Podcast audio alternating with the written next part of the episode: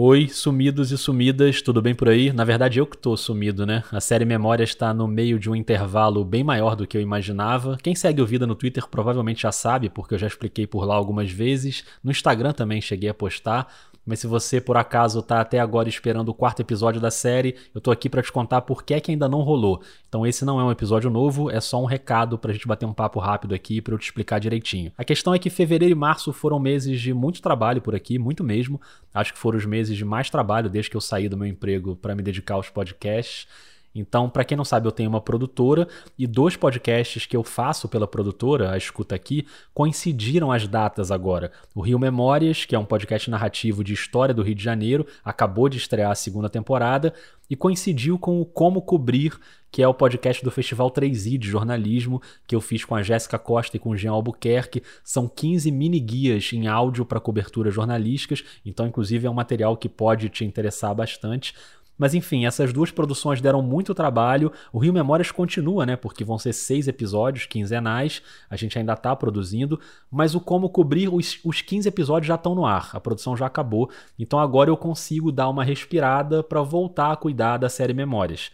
Essa série é muito importante para mim. Eu não vou fazer na correria ou de qualquer jeito, quero fazer com a dedicação mesmo ali que a série merece. Isso leva muito tempo, dá muito trabalho. A série ainda tem dois episódios para sair. O próximo é sobre o furto ao Banco Central de Fortaleza. Aliás, por uma coincidência incrível, a Netflix está lançando nessa semana uma série documental sobre esse tema. Não é nada combinado com vida, não é publi, mas a série chama 3 toneladas, então enquanto o episódio não vem, você pode ver a série e principalmente você pode escutar o episódio episódio do Serifa Cast, porque essa produção do Vida é uma parceria com o Serifa, do André Jonatas. A gente apurou juntos, a gente fez a entrevista juntos, e aí cada podcast publica o seu episódio. O do Serifa já está no ar e o do Vida vai ao ar em algum ponto do mês de abril.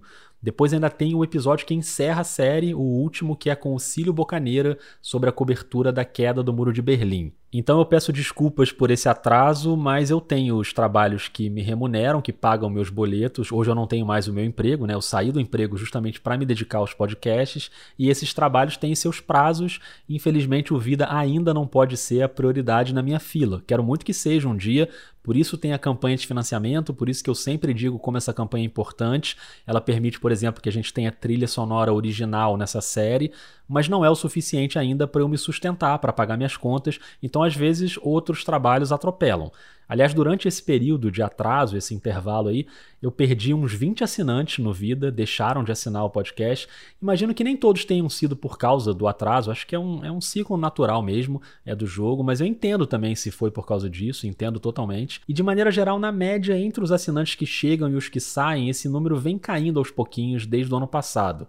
O Vida já chegou a ter 130 assinantes, hoje tem menos de 100, então reforço o agradecimento a quem está nesse barco comigo, ou desde o início, ou quem chegou agora, a quem confia no trabalho, e fica o convite para você que ainda não é assinante, que gosta do Vida, que acredita no jornalismo independente, para dar uma olhada nos planos. Você pode buscar por Vida de Jornalista no Catarse, no PicPay ou na Orelo, aí você escolhe um plano mensal a partir de R$ reais e a partir dos planos de 10 reais você pode entrar no grupo do Vida no WhatsApp para a gente bater um papo lá. De vez em quando eu vou colocando os materiais por lá. Se você não puder contribuir todo mês, tem a opção da contribuição pontual pelo Pix. A chave é o e-mail podcastvidadejornalista@gmail.com. Então, mais uma vez, eu peço desculpa pelo atraso. Prometo que eu vou caprichar bastante nesses próximos episódios. A série volta em algum ponto do mês de abril Enquanto isso, eu deixo a dica do Rio Memórias, que também é um podcast narrativo com a mesma pegada do Vida, e você ainda ouve a minha voz por lá um pouquinho, porque eu faço umas locuções adicionais.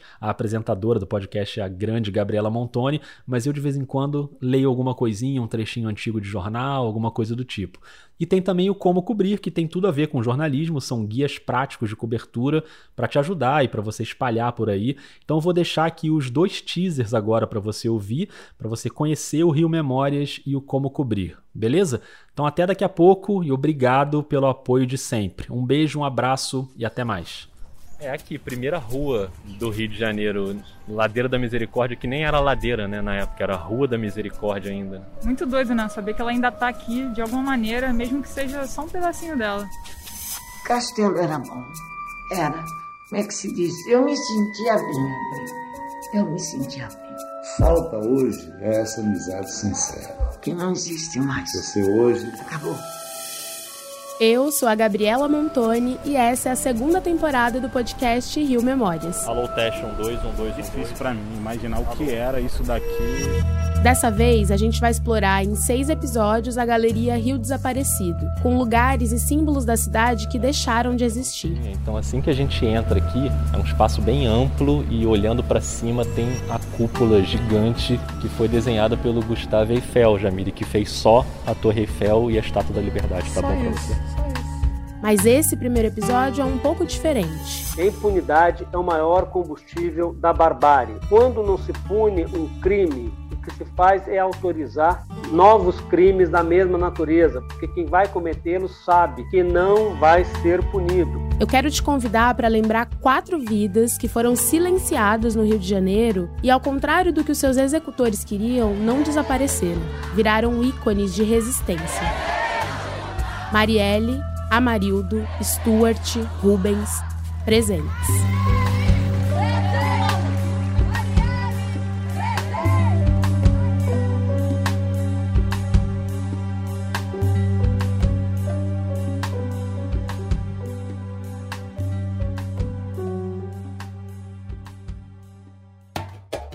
Oi, Jéssica Costa por aqui. Oi, eu sou o Rodrigo Alves e você que é jornalista tá precisando daquela ajudinha para saber como cobrir um determinado tema?